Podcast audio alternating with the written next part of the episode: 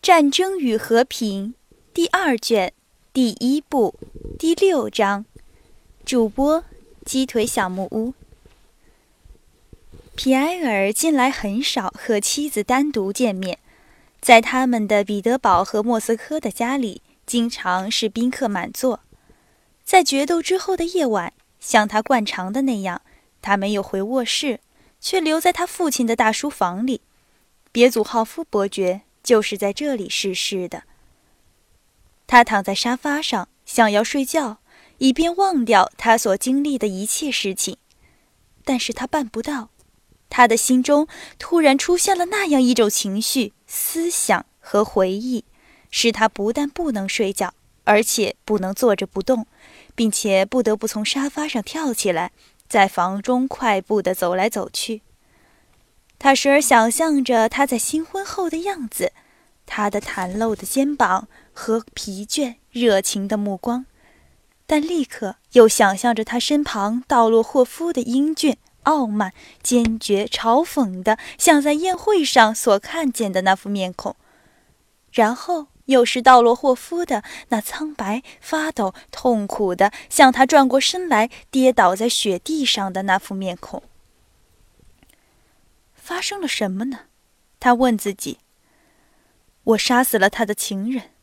是的，我杀死了自己妻子的情人。是的，是这么回事儿。为什么？我怎么会做出这样的事儿？内在的声音回答：“因为。”你娶了她，但是我的过错在哪儿？他问。是在你娶了她却不爱她，是在你欺骗了自己和他。于是他清楚的想起了在瓦西里公爵家晚饭后的那个时间，他那时说出了这句很难出口的话：“我爱你。”全是因为这个，我那时就觉得了。他想。我那时便觉得这是不对的事，觉得我没有权利做这件事，就是这样发生的。他想起了蜜月，并且为了这个回忆而脸红了。特别清楚而屈辱可羞的是，他想起了有一天，在婚后不久，在正午十二时，他穿着绸宽服从卧室走进书房，并且在书房里碰见了总管家。他恭敬的鞠躬，看皮埃尔的脸，又看他的宽服，并且微笑了一下，好像是用这个笑容来表示他对主人的幸福所持的恭敬同情的态度。我有过多少次夸耀他，夸耀他的角色，他的社交才能？他想，我夸耀过我的房子，他在这里招待全彼得堡的人。我夸耀他的难以接近的性格和美丽的容貌，这就是我所夸耀的地方。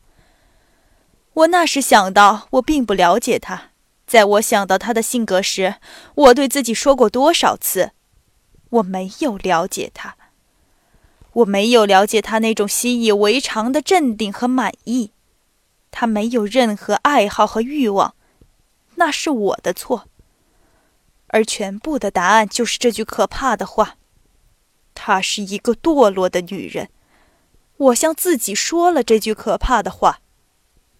于是，一切都明白了。阿纳托尔常来向他借钱，吻他裸露的肩膀。他不给他钱，但是让他吻他自己。他的父亲。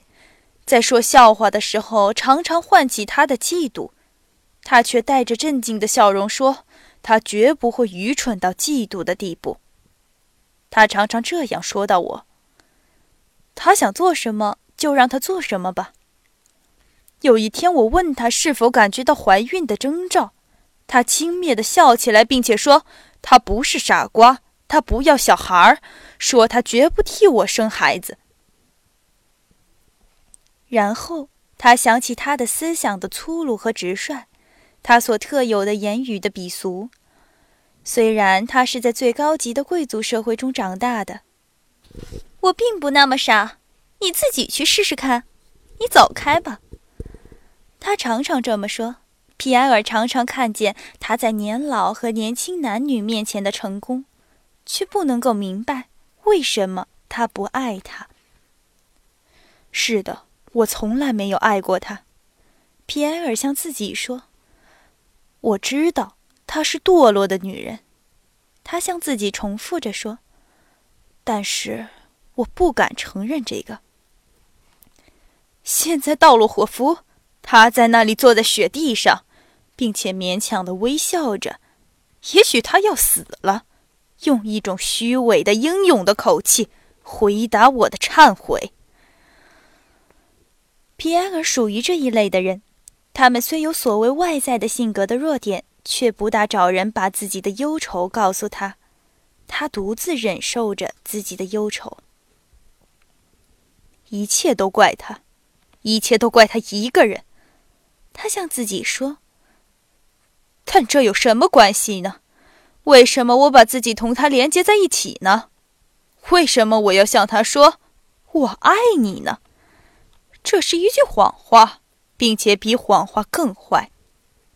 他向自己说：“我有过错，应当忍受什么？名誉的败坏，生活的不幸吗？哼，都不相干。”他想，名誉的败坏也罢，荣誉也罢，一切都是有条件的，一切都不是由我决定的。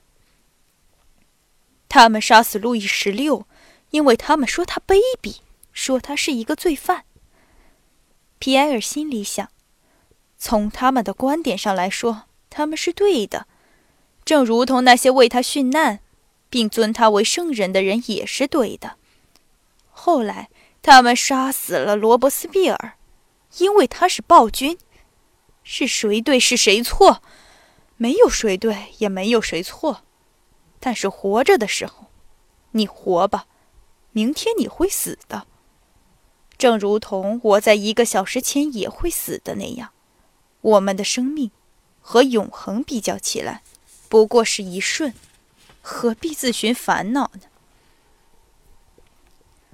但是在他觉得自己因为这种考虑而心绪宁静时，他忽然想起了他，想起了他极热烈的向他表示虚伪爱情的那些时候的他。于是他觉得血在向他心中涌去，他不得不又站起身来，走动着，或者击碎，或者撕毁他随手碰到的东西。为什么我向他说我爱你呢？他依旧向自己重复着，把这个问题重复到十次时，他脑子里想起了莫里埃的话。但他究竟为什么自寻烦恼呢？于是他笑他自己了。夜间，他唤来了听差，吩咐他收拾行李到彼得堡去。他不能和他住在一个屋子里，他不能设想他现在应怎样和他说话。他决定了明天走，并且留一封信给他，向他说明他要永远和他分开的意思。早晨，当听差送咖啡进房时，皮埃尔躺在褥榻上，手里拿一本打开的书睡着了。他醒了，惊惶地顾盼了很久，不明白他是在什么地方。伯爵夫人派我来探问。大人是不是在家？听差说。但皮埃尔还不及决定怎样回话，伯爵夫人自己已经穿着白绸绣银花的宽服，戴着未加修饰的头发，两条粗大的辫子在她美丽的头上绕了两圈，好像冠冕一样，镇静的、端庄的走进了房。只在他的大理石般的、有些突出的前额上。有一条愤怒的皱纹，他带着不可动摇的镇定，没有当听差的面说话。他知道了决斗，并且是来说这件事的。他一直等到听差放下了咖啡，走了出去。皮埃尔畏怯地从眼镜上边看他，好像一只被群犬围攻的兔子，缩着耳朵，在敌人面前继续躺着一样。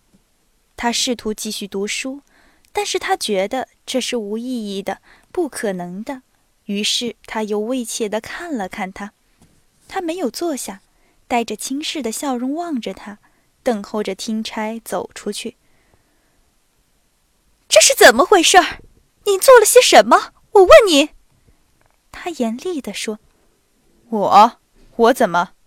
皮埃尔说：“你现在成了勇士了。好，你回答，这个决斗是为了什么？你要用它证明什么？是什么？我问你。”皮埃尔在沙发上沉重的翻转身，张开了嘴，但是不能回答。假使您不回答，我就向您说吧。”艾伦继续说。“您相信他们向你所说的一切？他们向您说？”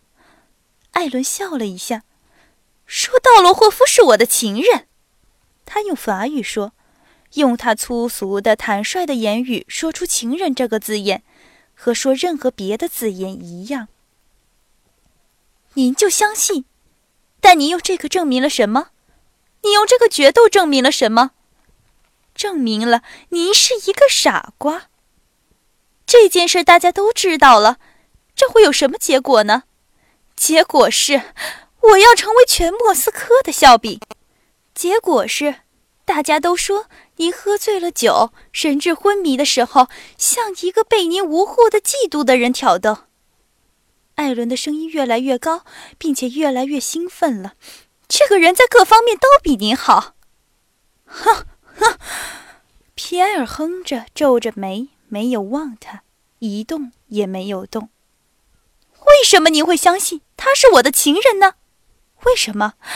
因为我欢喜同他在一起吗？假使您更聪明、更可爱一些，我就更欢喜和您在一起了。不要同我说，我求你。皮埃尔哑声的低语。为什么我不说呢？我能说，我敢说。有了像您这样的丈夫的妻子，很少不找情人的。但是我没有做这样的事。他说。皮埃尔想要说什么，用惊奇的眼睛向他看了一下，又躺下了。他不明白他眼睛的表情。他这时感到肉体上的痛苦，他的胸口被压，他不能透气。他知道他应该怎么做才能结束这个痛苦，但是他想要做的事太可怕了。我们最好分开吧。他吞吞吐吐地说：“分开也好，可是您要给我财产。”艾伦说：“分开，用这个来威胁我。”皮埃尔从沙发上跳起来。摇摇晃晃地向他面前冲去。我要杀死你！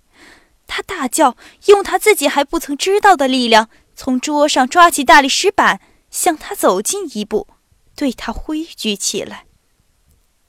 艾伦的脸色显得可怕，他大叫一声，从他面前逃开了。他父亲的性格在他身上表现出来。皮埃尔。感觉到愤怒的魔力和乐趣，他掷下铁板，将它砸碎，并且伸出手臂向艾伦面前扑去，用那样可怕的声音大叫着“滚开”。